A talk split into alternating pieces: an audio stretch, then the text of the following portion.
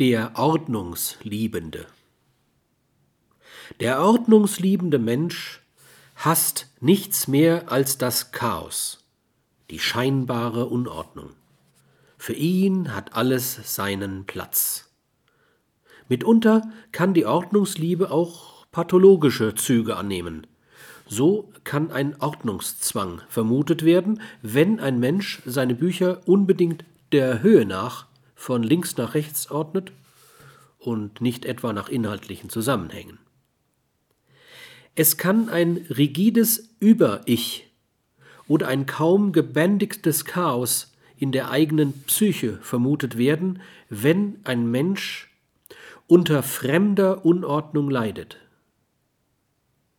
Es sollte möglich sein, fremde Unordnung unschwer zu ertragen wenn man nicht selbst davon unmittelbar betroffen ist.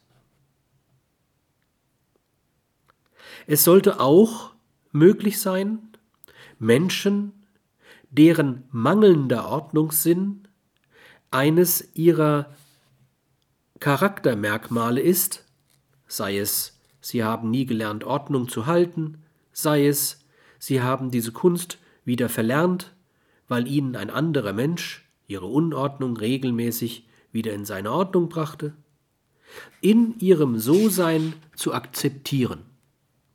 Das soll nicht heißen, dass überdurchschnittlich unordentliche Menschen zu allen Tätigkeiten geeignet sind.